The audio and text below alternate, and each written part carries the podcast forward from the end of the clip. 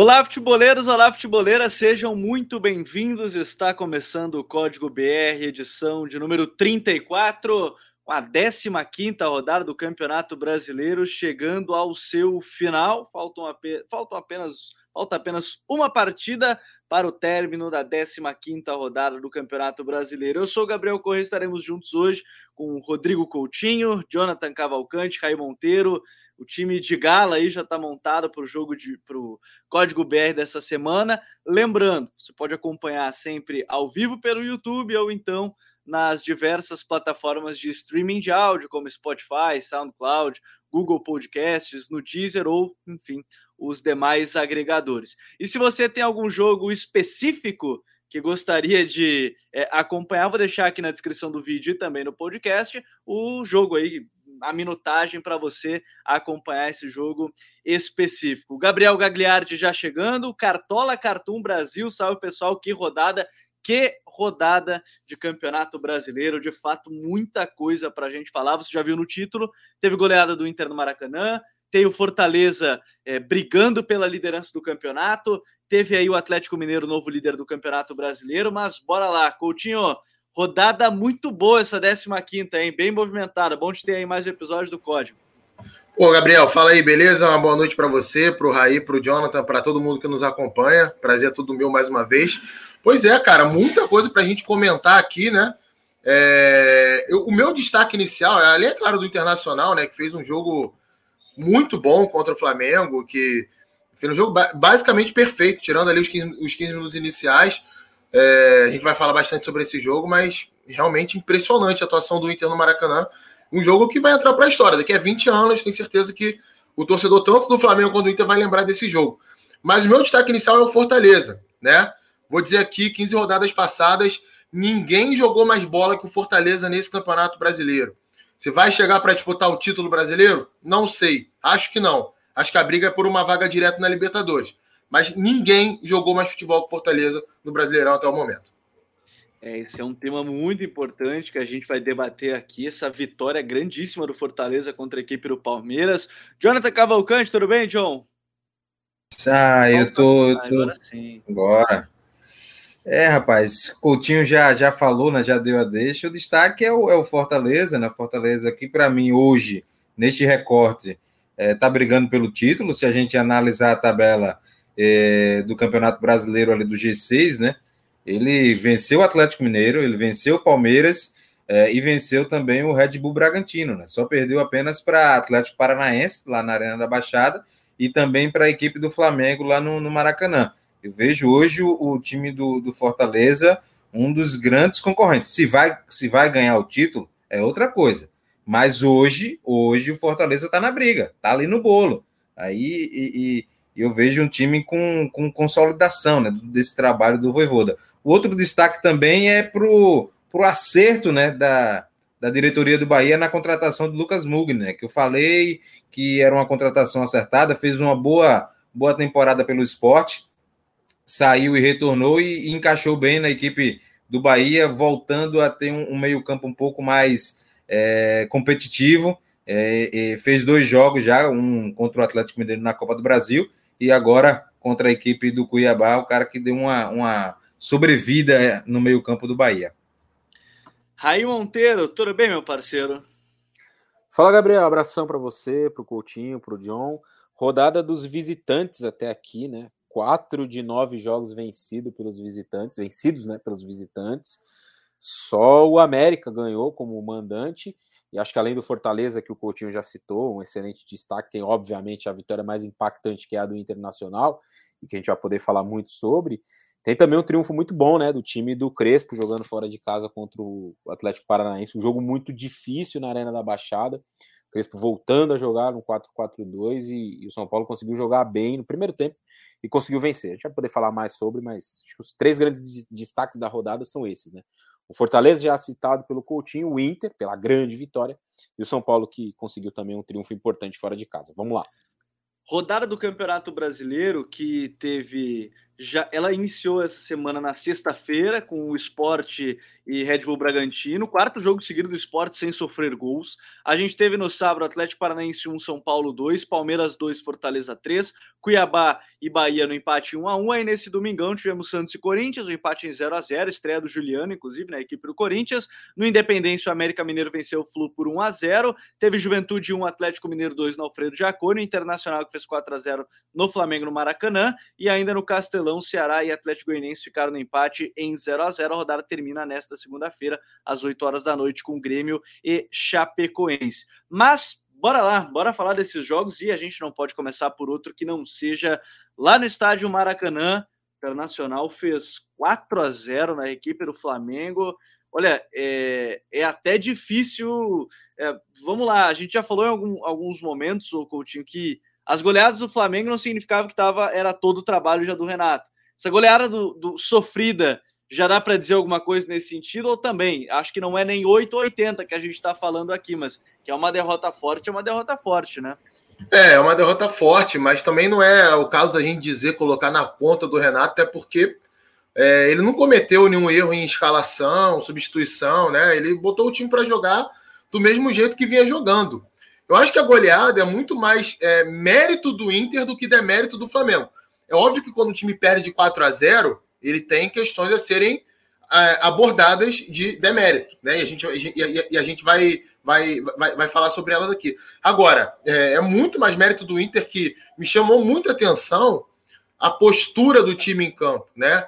Totalmente diferente a atitude em comparação, por exemplo, à rodada anterior, contra o Cuiabá. Não sei se você vai lembrar disso, semana passada a gente conversava sobre isso. Sim. Eu até cheguei a falar aqui o seguinte: a sensação que eu tive no Beira Rio semana passada foi que o Inter ele se assustou com a responsabilidade de ser o protagonista do jogo. E hoje no Maracanã era um jogo totalmente diferente. Né? A obrigação toda era do Flamengo de vencer, de dar show, de golear. E o Inter entrou em campo muito concentrado, leve, percebia-se que era um time leve em campo, né? e marcando muito forte. E mais do que isso, né? Não foi um time que, quando tinha a bola, se livrava da bola. Não. Em alguns momentos, até o Inter trocou mais passe, não, não quis acelerar para encaixar o contra-ataque. Em outros, encaixou o contra-ataque. A estratégia para tirar a bola da zona da pressão, muito bem feita. É, o Flamengo, ele, em vários momentos nos últimos jogos, apresentou uma transição defensiva muito boa. Perdia a bola, já retomava, sufocava no campo de ataque. E o Inter se mostrou muito bem condicionado para superar isso. Por mais que o Flamengo hoje não tenha repetido esse comportamento, Acho que vai muito também é, do mérito do Inter. Roubava a bola, invertia para um lado, invertia para o outro. Edenilson e Patrick Tyson, os três dando opção de passe a todo momento. Rodrigo Dourado e Rodrigo Lindoso pressionando a bola muito forte. Eles não deixaram o Everton Ribeiro, a Rascaeta, o Diego, é, é, o Arão dominarem essa bola com espaço para pensar, né, para girar o corpo, olhar o jogo e encaixar o melhor passe. Não, todo momento pressionando muito forte a bola. Os dois laterais muito bem na marcação é o Saravia de um lado e o Paulo Vitor do outro, firmes, bem posicionados, fortes no duelo um contra um. E é, o que dizer do Bruno Mendes, né? Tá jogando muita bola no Inter, protegendo a área de uma maneira perfeita. Daniel muito bem, Uri Alberto, grande craque do jogo. Então, foi uma atuação impecável do Inter. E qual foi o demérito do Flamengo?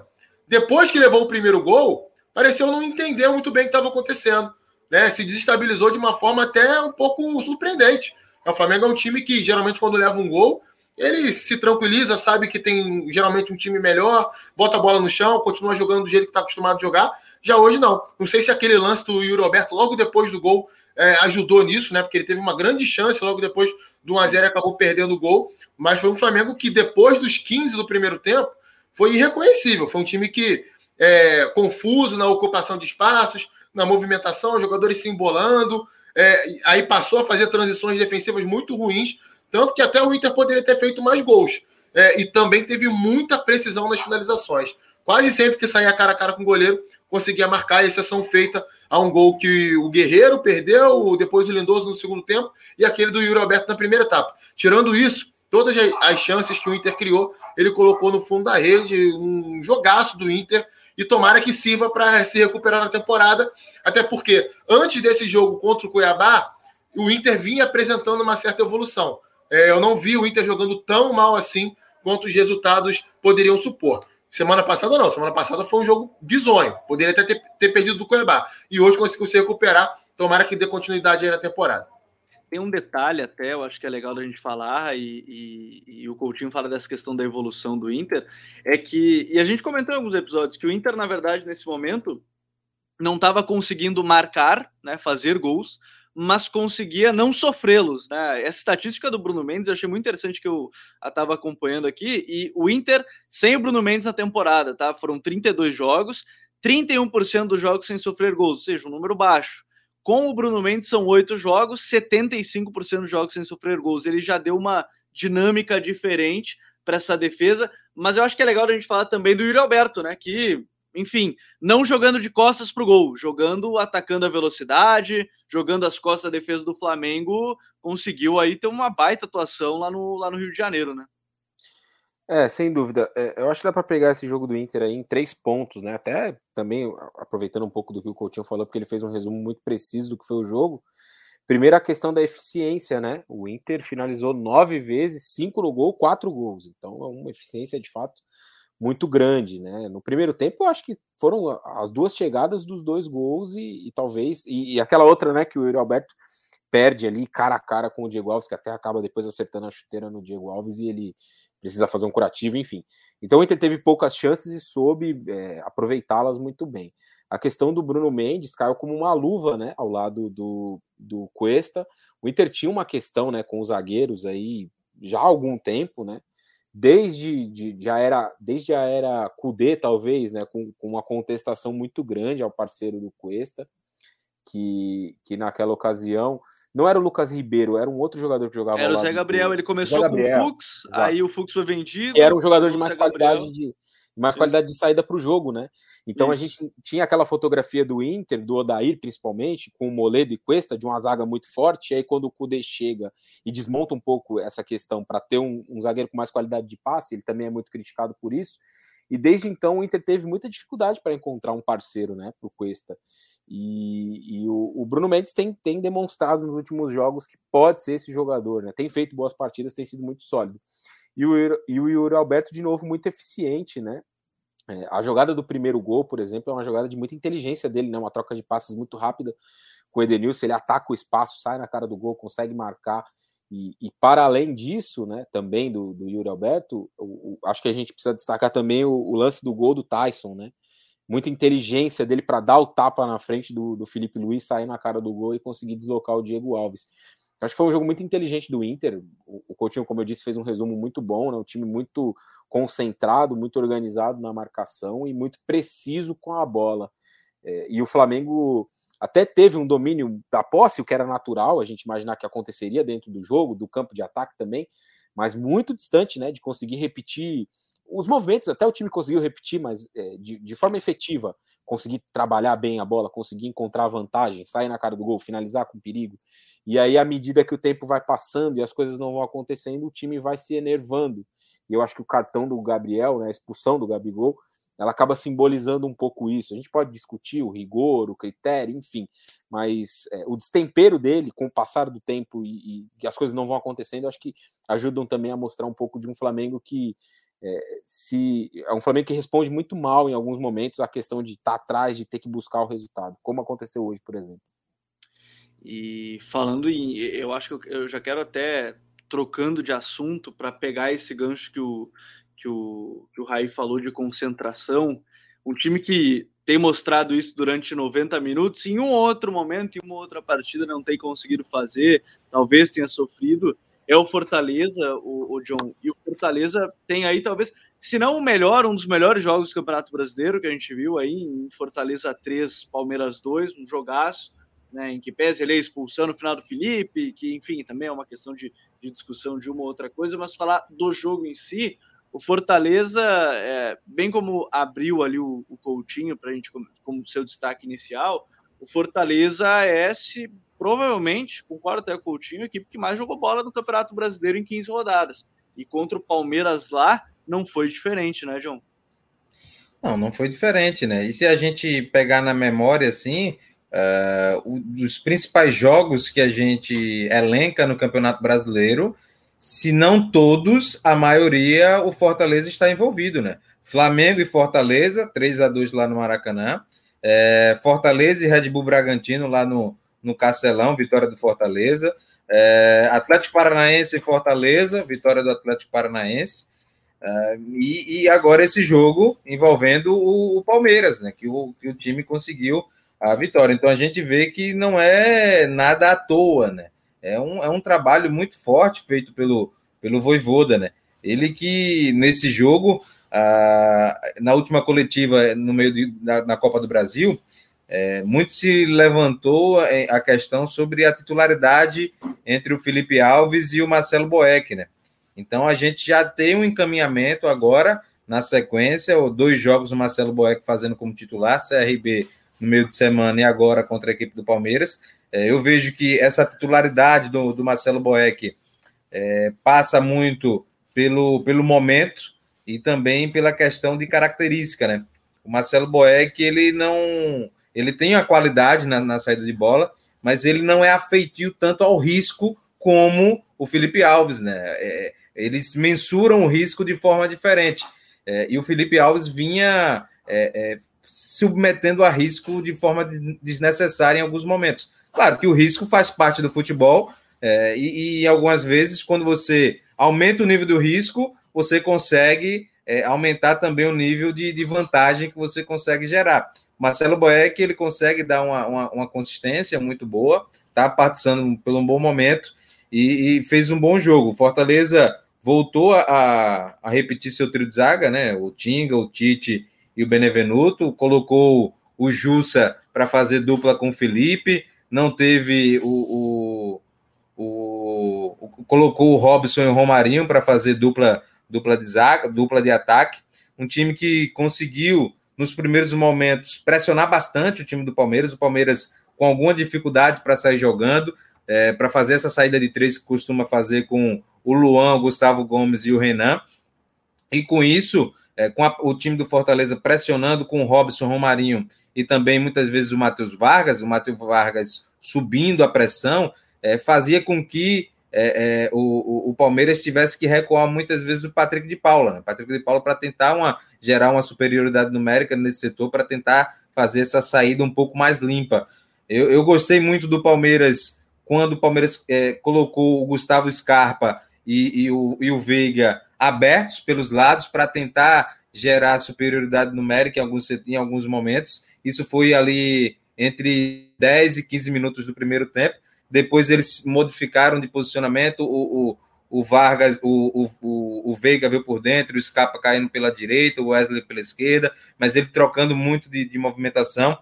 Uh, mas o time do, do, Palmeiras não conseguindo muito encaixar a marcação, né? Encaixar a marcação nos jogadores do Fortaleza. O, o Matheus Vargas com liberdade, o Iago Pikachu é, pisando bastante a área, o Lucas Crispim com muita liberdade, flutuando por dentro, achando alguns passes para o Romarinho. Romarinho que fez uma excelente partida, né? É, aproveitando bastante o espaço nas costas é, do Mike. Ele ali no duelo um contra um com o Luan levou vantagem em todo o primeiro tempo. É, tanto que a, ocasionou o lance de gol né, por ali. É, mas o Fortaleza fazendo mais um jogo, um jogo interessante, um jogo consistente da equipe do Voivoda. Depois ele conseguiu fazer algumas alterações quando o segundo tempo já não foi tão, tão no mesmo nível do primeiro mas o time do Fortaleza, com algumas alterações, conseguiu manter o nível. Entrou o, o, o, o Wellington Paulista, depois entrou o Igor Torres, e o time manteve a mesma pegada, né? Manteve a mesma, a mesma consistência, o mesmo nível de concentração, e mais uma vez o time do Fortaleza ganhando no apagar das luzes, né? Um, com um gol aos 50 minutos. Tem uma coisa que eu acho muito legal da gente falar desse jogo, o Coutinho, que foi depois da expulsão, eu quero pegar esse detalhe que o Voivoda conseguiu deixar o time organizado, porque é a linha de cinco, e aí a gente pode colocar aí o ponto do Crispim. É, eu acho que o, o, um dos grandes méritos do Voivoda é o Crispim, inclusive quando ele transformou o meia como ala e, e, o nível de concentração dele e tudo mais. Mas como ele conseguiu reorganizar a equipe com um a menos sem perder a intensidade ofensiva, né? Como ele conseguiu reorganizar isso, talvez seja um dos grandes méritos do Voivoda nesse trabalho dele, né, Coutinho? É verdade. Geralmente, quando a gente vê um time que joga com linha de cinco, né? É, no momento defensivo e perde um jogador expulso, a maioria dos treinadores faz uma linha de 5 outra de 4. Ele fez diferente. Né? Ele deixou o Elton Paulista à frente e montou um, um, um tripé no meio campo. e se eu não me engano, não é a primeira vez. Acho que ele fez contra a Chape também, né? Também. o Igor Torres, é, agora eu não vou lembrar também, Matheus Jussa, se eu não estou enganado, e o outro jogador que estava em campo eu não vou lembrar, que era outra ponta aqui desse triângulo. Mas. Oi? O Ederson, ele botou é, o Matheus Jussa, é. Ederson. Inclusive, o Ederson fez uma jogadaça no gol, né? Ele evita a saída e faz, uma inversão, um passe muito preciso. É, teve até um amigo que citou, se não me engano, o Douglas Batista. É ele mesmo. Ederson jogando para ficar na seleção do primeiro turno, tá colocando aqui nos comentários. Acho que briga sim, é um dos melhores volantes desse primeiro turno, sem sombra de dúvidas. É, mas é aquilo, né, Gabriel? É, quando um time entende a proposta do treinador é, e encampa isso, né? Mais do que entender, encampar, vai para a guerra com o cara, não tem essa de jogar com a menos, eles vão ser agressivos quando puder ser. Tanto que o Palmeiras, o Abel Ferreira até chegou a admitir isso numa entrevista, foi legal ele falar isso na entrevista depois do jogo né, que ele foi o culpado pela derrota, porque ele realmente ele não leu bem o que estava acontecendo. Quando o Palmeiras ficou com a mais, ele começa a colocar um monte de atacante, o time se distancia, né, setor de meio campo Sim. e ataque. O Fortaleza protege bem a sua área e até mesmo com um jogador a menos, você viu o time do Fortaleza mais consciente em campo do que fazia quando recuperava a bola. E aí depois da expulsão do Vitor Luiz, pôde sair um pouco mais de trás.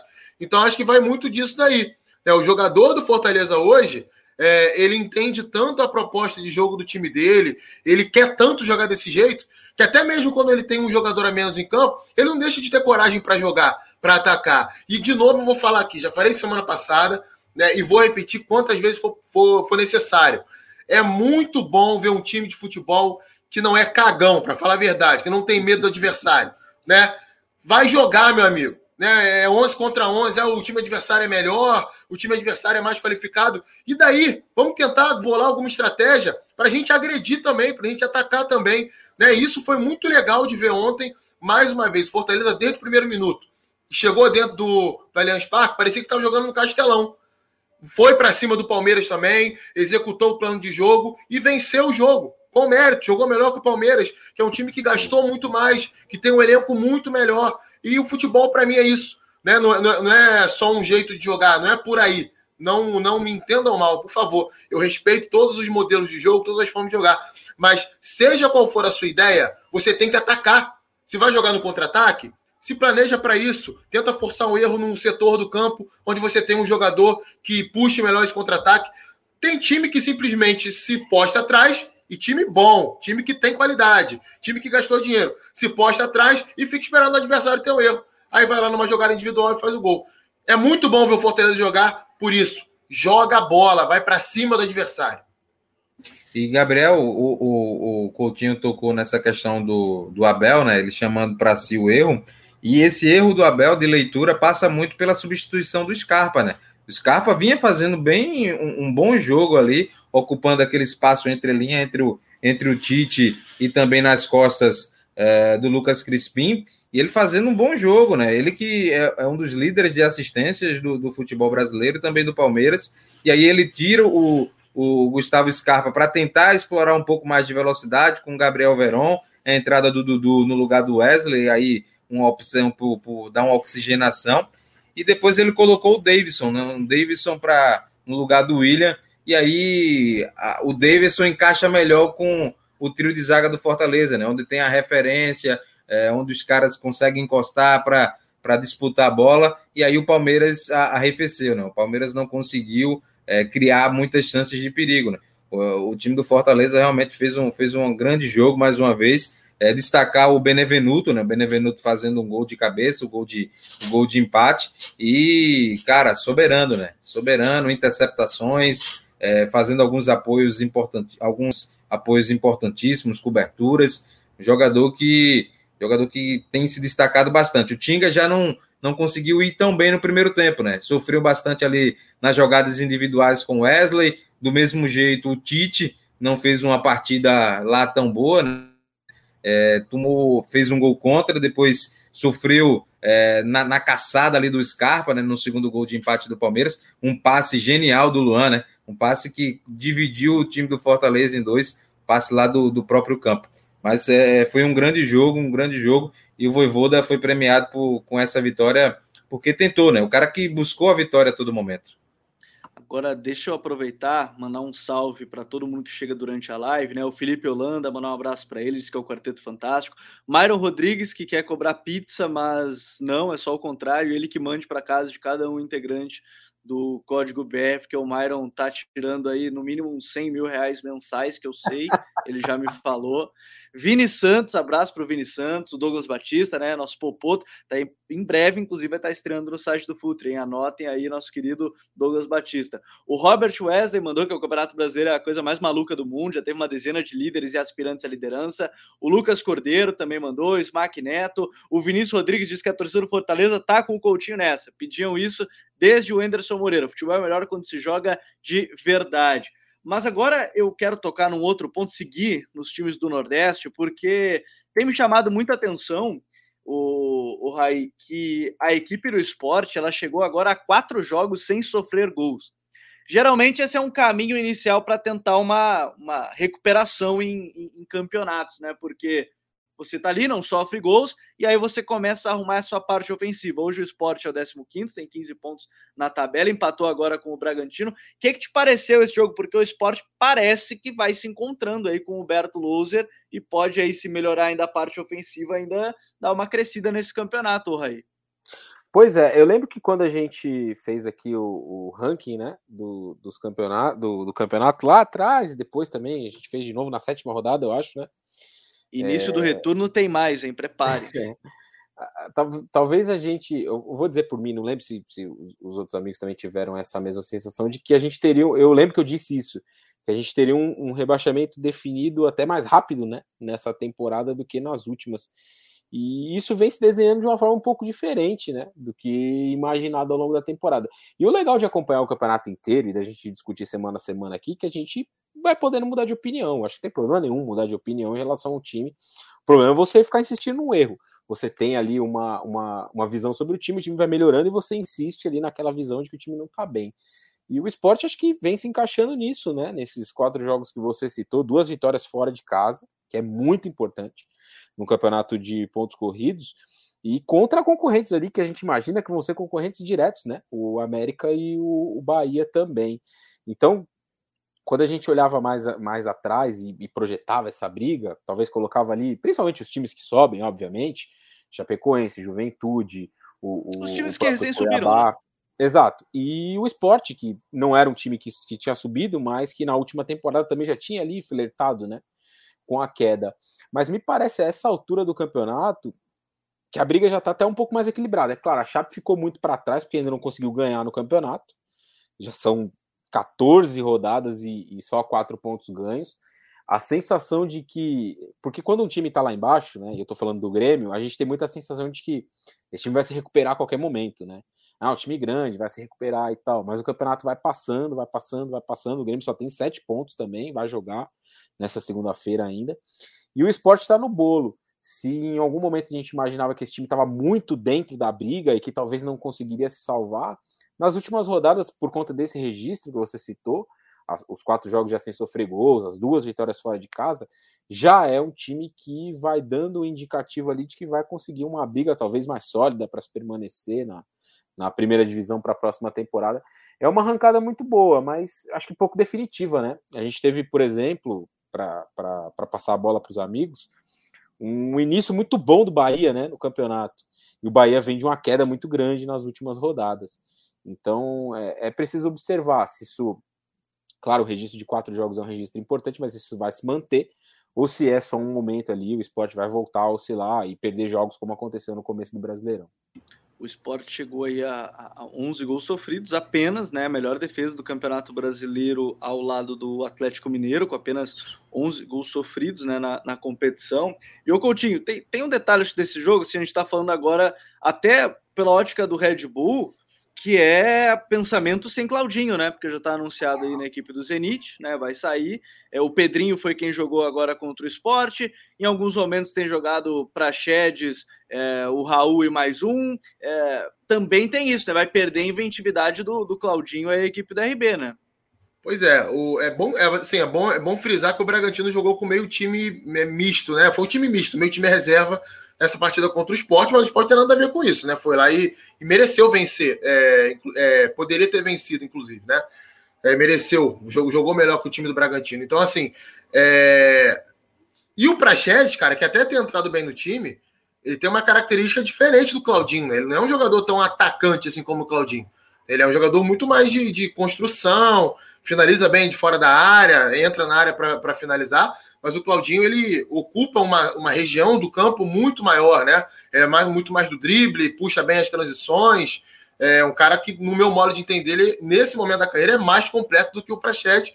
E o Bragantino vai acabar sentindo um pouco isso. O Lucas Evangelista, que vinha muito bem no campeonato, ele teve uma queda de produção. Não sei nem se o Lucas Evangelista hoje, na cabeça do Barbieri, é titular do meio campo, porque tem aí o, o Ramires, né? Que também tem também. entrado bem no time.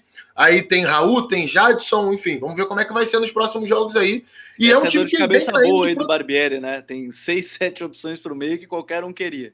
Pois é, bons jogadores. E é um time que vem caindo de produção também, é bom que se diga isso. Não é um time desorganizado, mas que oscila bastante é, ao longo dos jogos. Sobre os esportes que o John vai, vai, vai completar aí daqui a pouco, mas me chama a atenção como o time vem crescendo, não só na parte defensiva. Como o time ele, aos pouquinhos ele, vem, ele começa a apresentar os padrões ofensivos. Já cheguei a falar sobre isso aqui há duas semanas, mais ou menos. Mas eu gosto da entrada do Zé Wellison no time. Acho que o time melhorou depois da, da, da entrada dele. O Paulinho Mocelin subiu de produção. Mikael melhorou um pouquinho também nos últimos jogos. E a dupla de zaga segue muito bem, né? Nos piores momentos do esporte no campeonato, Rafael Thierry e Sabino já apresentavam um bom desempenho. Agora melhoraram ainda mais, dando ainda mais segurança ao Maílson também na meta. Então é um time que mudou, cresceu um pouco em, em, em relação ao patamar que a gente via algumas semanas atrás. Não, você ia falar, John? Não, o esporte melhorou realmente um, um, recorte dos últimos quatro jogos, né? 12 pontos disputados, o time ganhou oito. É claro que a gente tem que ponderar, né? Que a, a, hoje tem a melhor defesa, mas que ainda comete alguns erros, né? Comete alguns erros. É, o Bahia perdeu chances claras. Nesse jogo contra o Bragantino, o primeiro tempo foi muito franco, né? O Bragantino teve umas quatro boas chances de fazer um gol, o esporte teve outras três. No segundo tempo, o esporte voltou melhor, colocou bola na trave com o Chico, é, mas o esporte, é, para se destacar, é o aumento de rendimento do esporte na parte ofensiva. Né?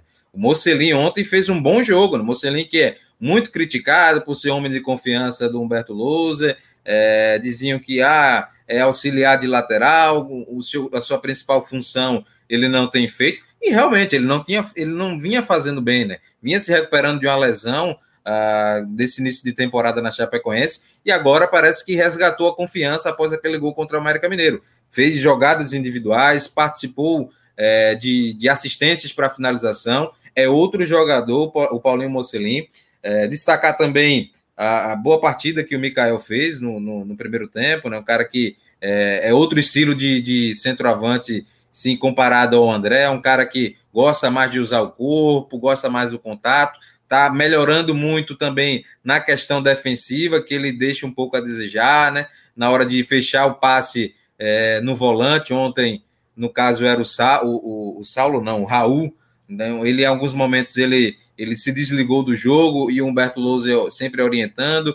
É, então, o time do esporte vai entrando nos eixos, né? Mas é, eu continuo com a preocupação sobre a questão do Thiago Neves, do Hernanes. É, aqui na imprensa pernambucana já se gera a expectativa dos dois jogarem juntos. Eu não sei como é que isso vai, vai ocorrer, né? Se dá para jogar os dois juntos. Mas o, o Humberto Lousa encontrou um caminho no esporte de, de, de, muita força, muita velocidade, né? Ontem contra o, o Bragantino, explorando muito as costas é, da segunda linha do Bragantino, né? Reiteradas vezes, o Maílson cresceu muito na reposição, essa reposição direcionada com a mão ou com os pés, que ele tem muita força e direção. Então, o esporte vai, vai trilhando, né? vai voltando aos rumos. Eu que, como o Raí, já falei que, que o esporte viveu momentos de, de rebaixado, de pior futebol do Campeonato Brasileiro até então, que para mim, naquele recorte que eu falei, era o pior futebol do, do entre os 20 clubes. Hoje, o time do esporte é, apresenta um ótimo futebol, né? um ótimo futebol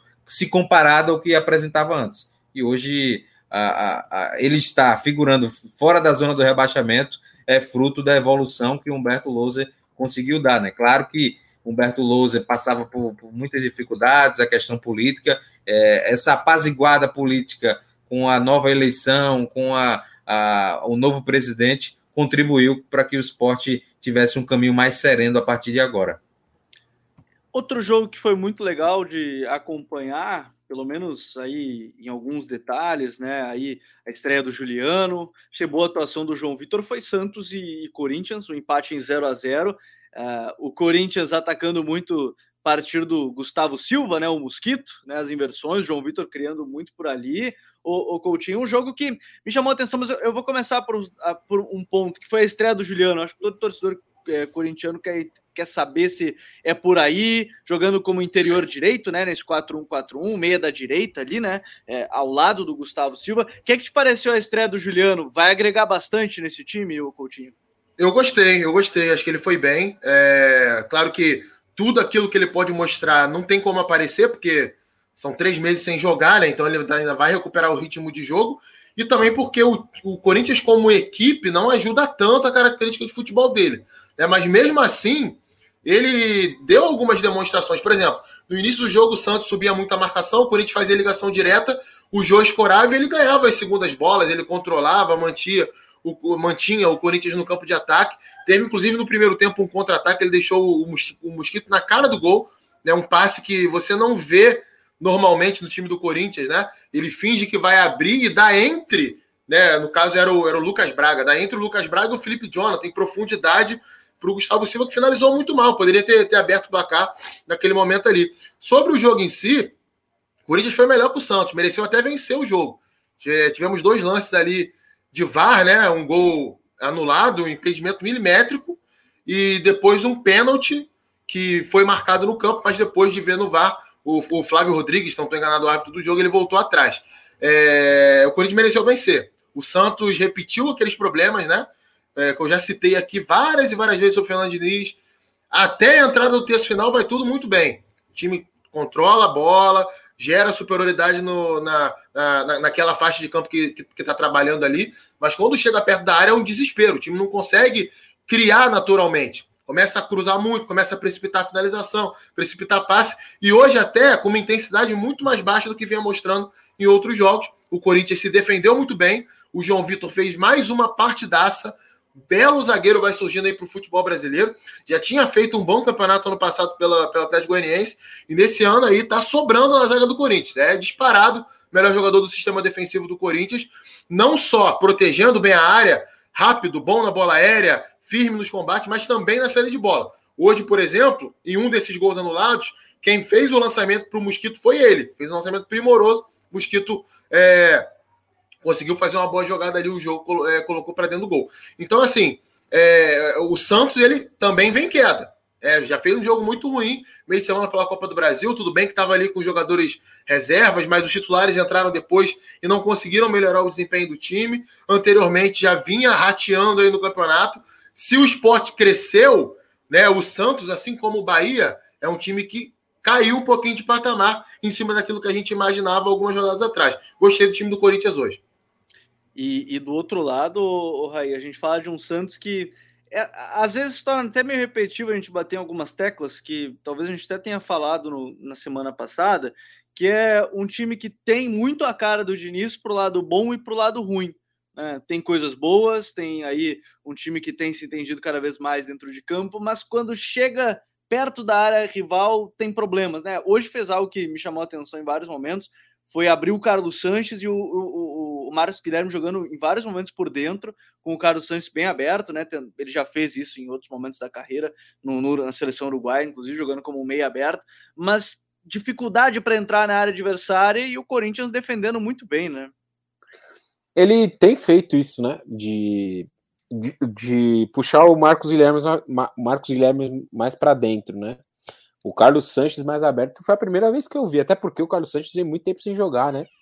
Tem tido uma sequência maior nos últimos jogos e tal. Eu até acho que não seja a melhor posição, função para ele aí, jogar mais aberto pelo lado esquerdo em alguns momentos para ter o para ter o, Marcos Guilherme por dentro. Mas de fato ele tem tentado usar mais esse jogador por trás de uma referência eu acho que o Santos é um time que tem um, um, padrão interessante ali de movimentações, das ideias do Diniz, mas em alguns momentos acaba esbarrando mesmo na questão individual, né? Hoje, por exemplo, é um time que não tinha o Marinho, que é o grande jogador do time, e não tinha também, não terá mais o Caio Jorge. que era o principal atacante, um cara que gera muito jogo fora da área, que se aproxima, que oferece opção de passe, que sai da área, que arrasta a marcação e que tem boa finalização também. Então, eu acho que no fim das contas, o que acaba pesando muito para um jogo, talvez. Eu achei hoje o jogo ruim do Santos, né? É, é, muita questão das peças, né? O time até tem um padrão ali de movimentação, de, de entrar no campo de ataque, de uma manutenção de posse, do Camacho qualificando perto dos zagueiros, do Kaique tentando fazer esse passe. Mas um pouco mais adiante tem faltado mais qualidade mesmo. E quando o time sofre com baixas como sofreu nesse jogo, essas duas, né? Uma que vai ser por muito tempo, vai ser para sempre, agora entre aspas, e uma outra que foi nesse jogo é um problema. Só uma questãozinha sobre o Corinthians, né? Que a entrada do Juliano agrega muito, como o Coutinho disse, qualidade né, de passe. Essa bola que o Coutinho citou, que ele dá para o Mosquito finalizar, é uma bola muito boa e, e, parafraseando aí meu amigo da janelinha de cima, é algo que a gente não via no Corinthians, né? Nesses, nesses últimos tempos, né? qualidade perto do gol para encontrar alguém e colocar em condição de finalizar. Então, é claro, é um primeiro jogo, muita coisa vai acontecer. Hoje ele jogou mais é, em alguns momentos num tripé, né, ao lado do Rony, à frente do Gabriel, em alguns momentos um pouquinho mais centralizado, variou bastante o desenho.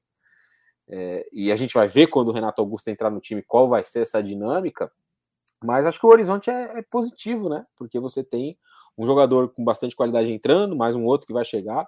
Você tem um Mosquito que está fazendo uma temporada muito boa, ou Gustavo Silva, como queiram. O Jô é um atacante que não desaprendeu a fazer gol, se a bola chegar ele vai guardar, como chegou hoje. Chegou, ele teve duas ocasiões, né? Sim. Uma ele finalizou, o João Paulo pegou, a outra ele fez o gol, que estava impedido. Então, é, é, acho que aos poucos o Corinthians vai se ajustando. Para pegar um G4, um G6, talvez não vai dar nesse campeonato. Mas aos poucos o time vai se arrumando aí. O João Vitor fez de novo um bom jogo, o time foi bem sólido, sólido defensivamente. Eu acho que o Corinthians sai desse clássico hoje contra o Santos até com mais notícias boas do que o time do Diniz, que também tem uma decisão no fim da semana, talvez esteja pensando um pouco nisso também, né? Um jogo da Copa Sul-Americana, um jogo de ida. É, mas o, o, acho que no, no geral, o Corinthians sai com, com, mais boas notícias desse clássico aí do que o Santos, apesar do empate. O time do Silvinho até jogou, mereceu, entre aspas, merecimento é um negócio muito, muito subjetivo, né? Merecimento é o cara que vai lá e coloca a bola na rede, mas até jogou para vencer sim o jogo. Agora, essa rodada do Campeonato é, Brasileiro ainda teve alguns outros jogos para a gente comentar, então bora nessa. Ô, John, a gente teve lá no Ceará, o Ceará empatando com o Atlético Goianiense. É bem verdade que mantém a série de invencibilidade, né? São 11 jogos agora sem perder começou lá no jogo contra o Internacional, lá no estádio Beira Rio. O que, é que te pareceu o jogo aí? É, como é que foi a partida? Acabei não podendo acompanhar por questão dos horários. Como é que foi o, o, jogo entre Ceará e Atlético Goianiense? Cara, o Ceará colocando o Guto Ferreira colocando em campo um, no papel o que o time entende melhor, né? Colocando de volta a dupla de zaga, Messias e Luiz Otávio, é, Buiu e Bruno Pacheco nas laterais, Fernando Sobral e Marlon, Vina, é, Mendonça e, e, Clebão juntamente com Lima, mas quem, quem, dominou o primeiro tempo foi a equipe do Atlético Goianiense, né? Apesar de alguns desfalques, não ter o Marlon, é, não ter também é, o seu lateral direito Dudu, o time conseguiu fazer um ótimo, um, um, bom primeiro tempo, né? Tomou nos primeiros 15, 20 minutos, tomou a, a, as ações do jogo, o time do Atlético Goianiense sempre buscando as transições rápidas, é, concluindo bastante as jogadas, né? É um time que, quando pega essa bola, dificilmente é, ela vai bater e voltar para dar um, um contra-ataque para o adversário. Ele sempre busca concluir, seja com cruzamento ou com a finalização. Mas um Ceará que depois que, que com, conseguiu é, é, encaixar a marcação, por quê? Porque o Ceará começou numa dúvida, né? O, o, ora o Vina fechava na linha de quatro pela esquerda, é, ora o Lima é, que fechava, e quando foi o Vina que fechou, o Vina não acompanhou, né? Não acompanhou a marcação, o Vina é, não acompanhava, né? E, e isso gerava muito espaço para o João Paulo. O João Paulo que foi o principal destaque da partida, o João Paulo com conduções, com arrancadas, é, finalizando, chegando bem próximo da entrada da grande área para finalizar. Ele que foi o grande jogador do, do duelo entre Ceará e Fortaleza. Mas o, o Ceará de novo, né? Ceará de novo batendo na mesma tecla, com os mesmos erros, faltando um pouco mais de, de criatividade. É claro que passa muito também pelo individual. O Vina não vem bem, o Vina é, passa longe do que foi é, no último campeonato brasileiro. O Steven Mendonça também é um jogador que é importante, começou até na sua chegada a fazer partidas interessantes, sendo destaque, mas depois é, da suspensão, né, depois daquela final da Copa do Nordeste, ele não conseguiu repetir mais o bom desempenho. O time do Ceará tem vivido aí muito do, do Lima e do Fernando Sobral, né? A gente até conversava antes do, do, do Código BR começar, que o Lima e o Fernando Sobral estão levando do meio para frente o time do Ceará nas costas, né? O Lima, que a principal chance do Ceará no, no primeiro tempo foi aos 44 minutos do primeiro tempo com, com Lima, né? Numa jogada individual, na entrada da grande área, finalizando. É muito pouco, né? Muito pouco. A gente sabe que eh, existe uma pressão contra o Guto Ferreira pela essa questão pragmatismo, ou pelo pragmatismo dele, é, que já é corriqueiro, é uma coisa que ele tem, ele enxerga o jogo assim e dificilmente vai mudar. Uh, essa pressão vem do lado, vem do Fortaleza, que vai fazendo uma temporada excelente, mas eu acho que é preciso encontrar alternativas, né? Sei lá, o, se o Clebão não vem rendendo como centroavante, quem sabe colocar o Vina é, como um, um novo de movimentação para ver se recupera o futebol do Vina, você colocar o Eric para voltar para jogar ali pela direita, o Eric que fez suas, sua estreia pelo Campeonato Brasileiro, mas são poucos minutos, ainda não dá para a gente é, definir alguma coisa. Mas um jogo que não agradou né, o torcedor do Ceará, um jogo muito, muito pobre na criação da equipe do Vozão. E o Atlético Goianiense, de novo, fazendo um jogo competitivo, é, o Baralhas é, fazendo um jogo interessante, dando ritmo no meio-campo, o Janderson oscilando dentro da partida, entre momentos bons e momentos ruins, mas o único consistente é, foram o João Paulo e também o Zé Roberto. Né? O Zé Roberto, nos seus apoios frontais, é, saindo, conseguindo desmarques e, e abrir espaço, continua mantendo um bom desempenho. O jogo 0 a 0 traduz o que foi o jogo, que traduz realmente o que foi é, os 90 minutos de, de Ceará e Atlético Goianiense, duas equipes que não criaram tanto e não conseguiram abrir o placar.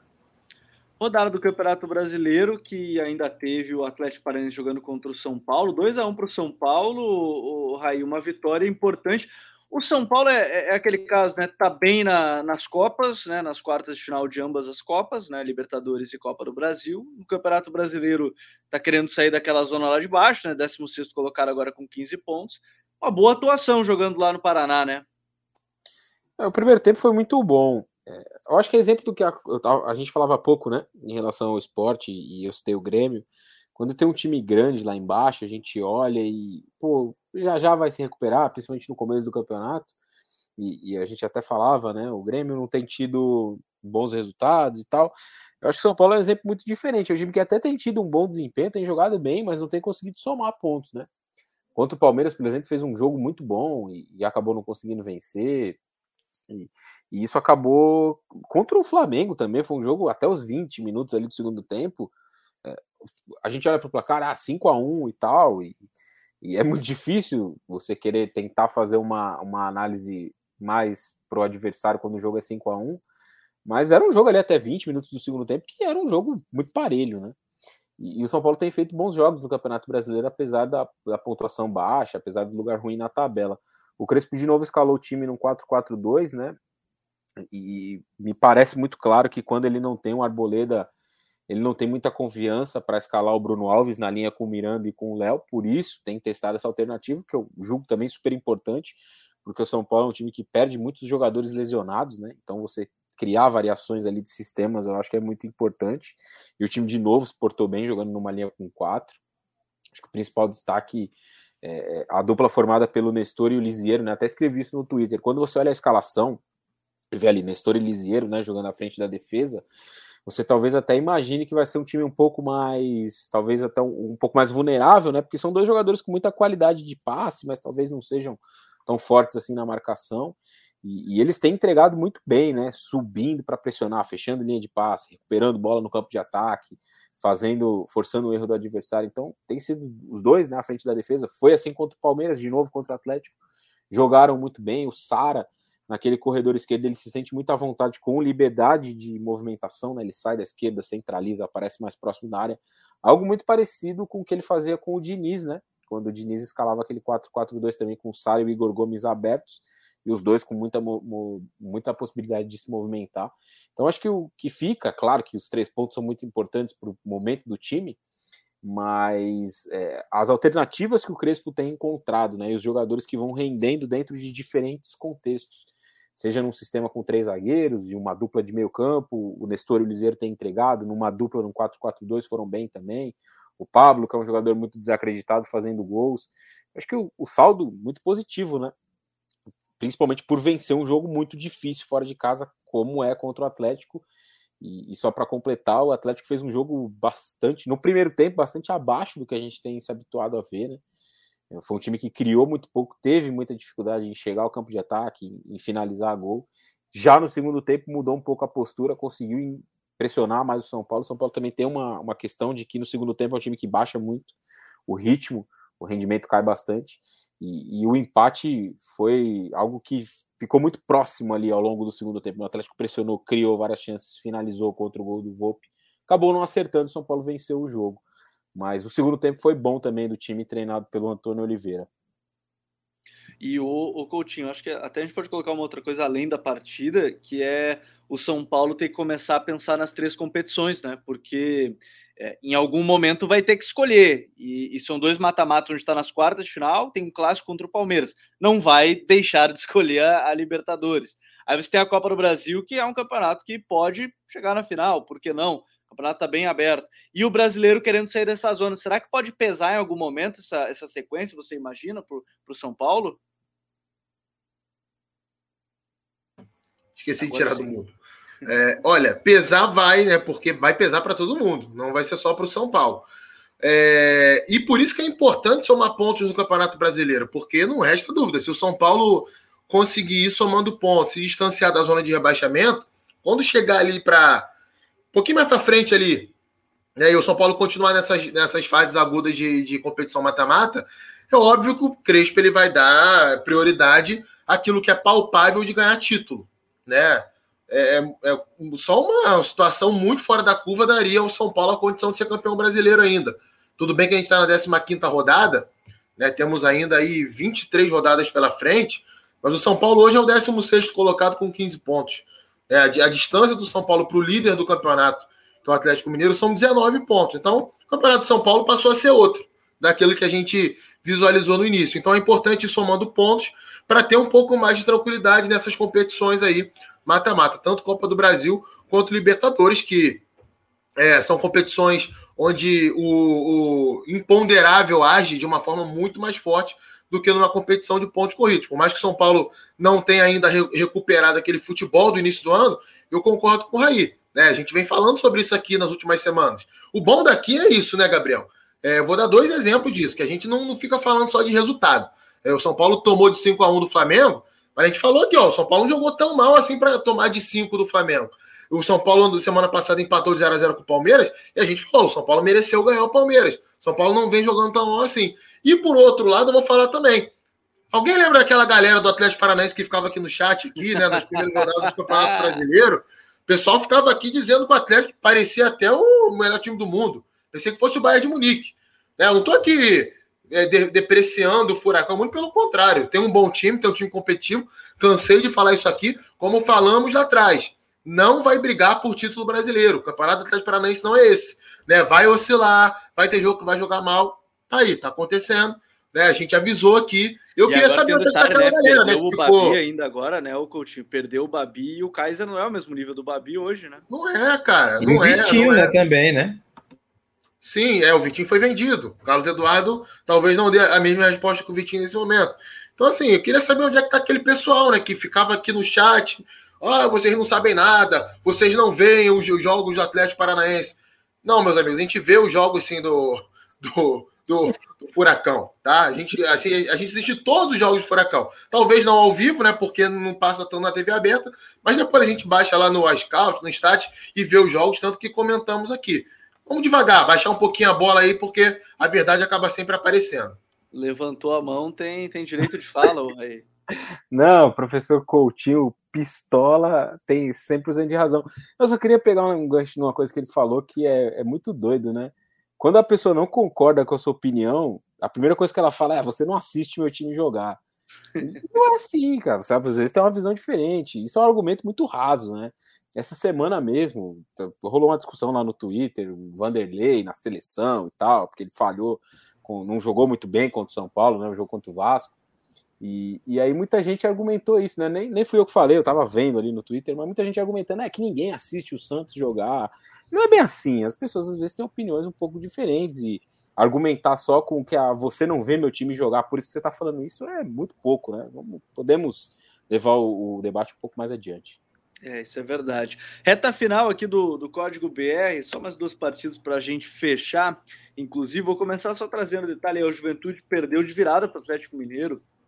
E, e esse jogo, em vários momentos, fica até chato. É, de novo, eu vou repetir: o, o Juventude começou bem a partida. Né, é, o trabalho do, do Marquinhos junto com o Eduardo Barros é para lá de interessante. É, claro que agora tem um problema que vai ser substituir o Matheus Peixoto. Ricardo Bueno não é o mesmo nível do Matheus Peixoto. É, o Ricardo Bueno, que foi a contratação, aparentemente que vai ser o, o substituto como centroavante. O Galo saiu atrás do placar, teve um primeiro tempo que não conseguiu criar muita dificuldade, mesmo com o Hulk, né, que já é o artilheiro do campeonato agora. Segundo tempo não criou tanto, mas aí o Hulk foi lá, decidiu a primeira, né? Teve o mínimo de espaço que você der para o Hulk no espaço ali entre zaga e meio-campo, ele vai decidir o jogo. Isso é isso é algo bastante claro, vai acontecer. Decidiu no finalzinho o gol de bola parado, Nathan Silva que é uma grata, um, um retorno muito importante, inclusive, imagino para o Cuca, tá jogando muito bem, já estava jogando bem temporada passada, o Nathan Silva Atlético, do, do Atlético Goianiense, mas o Atlético Mineiro chega à liderança do campeonato, nem sempre com boas atuações, mas é uma junção de talentos, né, de qualidade técnica muito grande, o time vai ganhando seus três pontinhos em três pontinhos, hoje líder do campeonato, mas aparentemente tem algumas coisas a rever, a gente pode usar um, um grande exemplo do jogo contra o Boca. O Boca nem é uma grande equipe, mas o Atlético, quando pegou uma defesa bem postada, não conseguiu criar. E, e eu tenho muita curiosidade para essa com esse campeonato, porque isso pode em algum momento pesar. Agora, passou na Copa do Brasil, com uma, é, passou no primeiro jogo bem, segundo jogo sentiu um pouco o jogo contra o Bahia, mas enfim, é, o Atlético Mineiro ele vence, mas teve aí seus seus problemas rotineiros, né, de, de não conseguir criar alguns momentos quando o Hulk não está é, com muito espaço, está sendo bem marcado. Né? O Savarino entrando no segundo tempo deu uma melhorada, o Caleb também melhorou a equipe na, na, segunda etapa, entrando depois, mas tem ainda algumas coisas a melhorar nesse sentido coletivo aí, o, o Atlético Mineiro. E para a gente fechar, John, acho interessante, vamos falar desse Cuiabá 1, é, Bahia 1, empate aí entre as duas equipes, porque me parece o Cuiabá dá aquela tentativa de sair dessa também de uma posição mais complicada do campeonato, vai tentando se recuperar, e o Bahia também, de uma certa forma, apesar de não estar na parte de baixo, né, hoje é décimo colocado com 18 pontos, depois de algumas goleadas sofridas, umas derrotas meio fortes, vai tentando se sair, mas no fim, empate em 1 a 1 John. É um empate em 1 a 1 né? O torcedor do Bahia vai olhar aquele copo meio vazio, né? Porque olha o Cuiabá com, com certo desdém, né? Mas a gente tem que olhar o contexto do jogo, né? O contexto do jogo, o contexto também do campeonato, né? O Cuiabá não é nenhum pato morto, né? Nos últimos sete jogos, o Cuiabá só perdeu um. Só perdeu um e perdeu para o Corinthians. Então é um time que vem conseguindo ser competitivo, né? É, empata muitos jogos, claro, realmente, mas está beliscando algumas vitórias aí e está conseguindo tentar é, chegar, pelo menos, é, no seu objetivo, que é chegar nas últimas rodadas ainda brigando para não cair, né? Para ver o que é que dá. E o Bahia, né? O Bahia vem numa sequência muito negativa, né? É, quatro derrotas, com esse empate dá uma estancada na sangria. É, o último desempenho é, no meio de semana contra a equipe do Atlético Mineiro deu um, uma certa é, melhorada no clima, né? O time chegou muito perto de conseguir a vaga na Copa do Brasil, é, num vacilo lá individual do Nino Paraíba, nessa bola é, na segunda trave, o time tomou um gol é, do Vargas, mas o, o, o, Dado ousou hoje, né? O, pelo menos ele, ele modificou o que ele, que ele vinha fazendo, né? Jogou hoje com, inicialmente, com a dupla mais de mobilidade, né? Com o Ruiz e o Rossi, deixou o Gilberto no banco. O Matheus Bahia também, que vinha sendo titular, foi para o banco de reservas, dando lugar ao Juninho Capixaba. Ah, e o Edson e o Danielzinho fazendo dupla no, no meio de volantes, né? O Lucas Mugni e, e, e o Rodriguinho um pouco mais à frente. O Mugni, como eu falei no início do programa, dando meu destaque, é um cara que encaixou bem, caiu como uma luva nesse, nesse time do Bahia, é um cara que é muito importante tanto nessa transição, nessa mudança de comportamento, né, nessa saída de bola. Ele que tem por costume hoje no Bahia de baixar muitas vezes ali, é, e com isso o Edson ou o Danielzinho avançam para ocupar a entrelinha. Foi assim que saiu o, o, prime, o, gol, o primeiro gol do jogo, né, o gol do Bahia. É, o Bahia com alguns apoios do Danielzinho é, e também do, do, Lucas Mugni. Aí tem uma inversão de bola do Juninho Capixaba. E aí o Nino com campo para correr conseguiu utilizar bem o pivô do Oscar Ruiz e o Rossi um, com um passe cavado para o Rodriguinho fazer o gol. Mas é, é, o, time, o time do Bahia carece de elenco, né, cara? Carece de elenco. A gente vê que é, não mantém o mesmo nível. Fez um, um, primeiro tempo consistente, não cedendo tantas oportunidades à equipe do Cuiabá. É, as duas equipes até tiveram muita dificuldade para sair jogando. Cuiabá fazia uma pressão alta e aí fazia com que o Bahia tentasse quebrar essa bola. É, o Bahia também, como, como contra veneno, também fazia essa pressão e já começava a buscar essa, essa bola lá, até porque tem o Rodriguinho, o, o Ruiz e, e, o Rossi, né, jogadores que não têm tanta capacidade de retorno, e se você começa a fazer com que eles retornem muito, isso desgasta muito e compromete a transição, o, o a busca por um ataque rápido, até mesmo pelo um contra-ataque. Mas, é, de novo, né, o Bahia tomou um gol de empate e não, não conseguiu ter poder de, é, de conseguir uma, dar uma resposta. Né? O Dado botou dois centroavantes, colocou o Gilberto e a estreia do Roda Diega, né?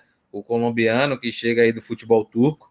É, entrou ali no segundo tempo, mas não conseguiu mostrar muito. O pouco que ele tocou na bola, ele mostrou que tem uma boa capacidade de um toque, né? Dar um, um toquezinho rápido, mas foi muito pouco, foi muito pouco para analisar a estreia do colombiano.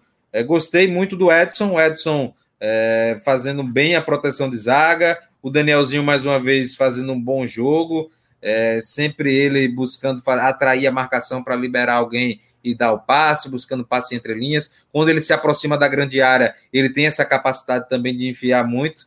É, então, então o time do Bahia, o time do Bahia conseguiu um pontinho importante, um pontinho para dar uma estancada na sangria, é, mas ainda é pouco. Vai precisar de, de ter um pouco mais de consistência para recuperar o bom futebol e também um prestígio com a torcida do meu Bahia. Um bora Bahia!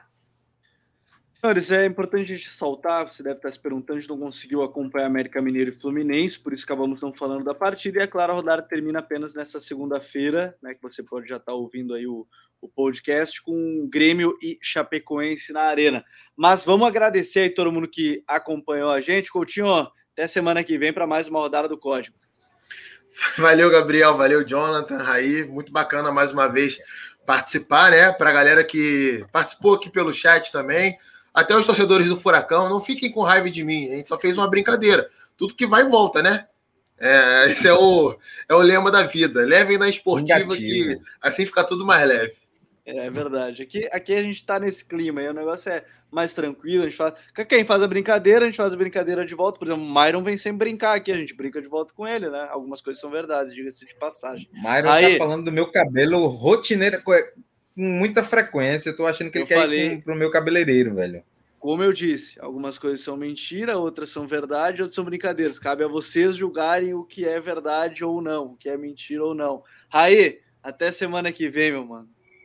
A gente precisava abrir aqui o, o, o chat do. O chat privado, interno. né? e as mensagens também que eu recebo aqui de Caio Alves, um dos maiores vigaristas da história desse país. Ai, meu Deus, bom demais. Valeu, galera. Abraço a todos e até, até domingo que vem. Valeu, derrubaram o Rai nessa reta final de programa. Ô, Jonathan, abração. Valeu, meu mano. Abração, cara. Coutinho, vá ter a sua alegria da noite, irmão. Vá-se embora. Muito obrigado, meu amigo. Muito obrigado pela sua celeridade. É uma pizza, a alegria do coach, que ele gosta. Mas o cara não gosta que eu complete o raciocínio, fica pressando. Vai Tenha comer calma, uma... cidadão. Vai, esses, cara, esses cariocas. Comer pastel, cara. Pô. Vai comer uma pizza de calabresa. É, então, assim, ó, um grande abraço a todos que nos acompanharam até o final deste episódio 34 do Código BR. Espalhe para todo mundo que não conhece ainda. A gente está ao vivo diretamente no YouTube também, em todos os agregadores de podcasts. Um grande abraço a todos, até a próxima. Tchau.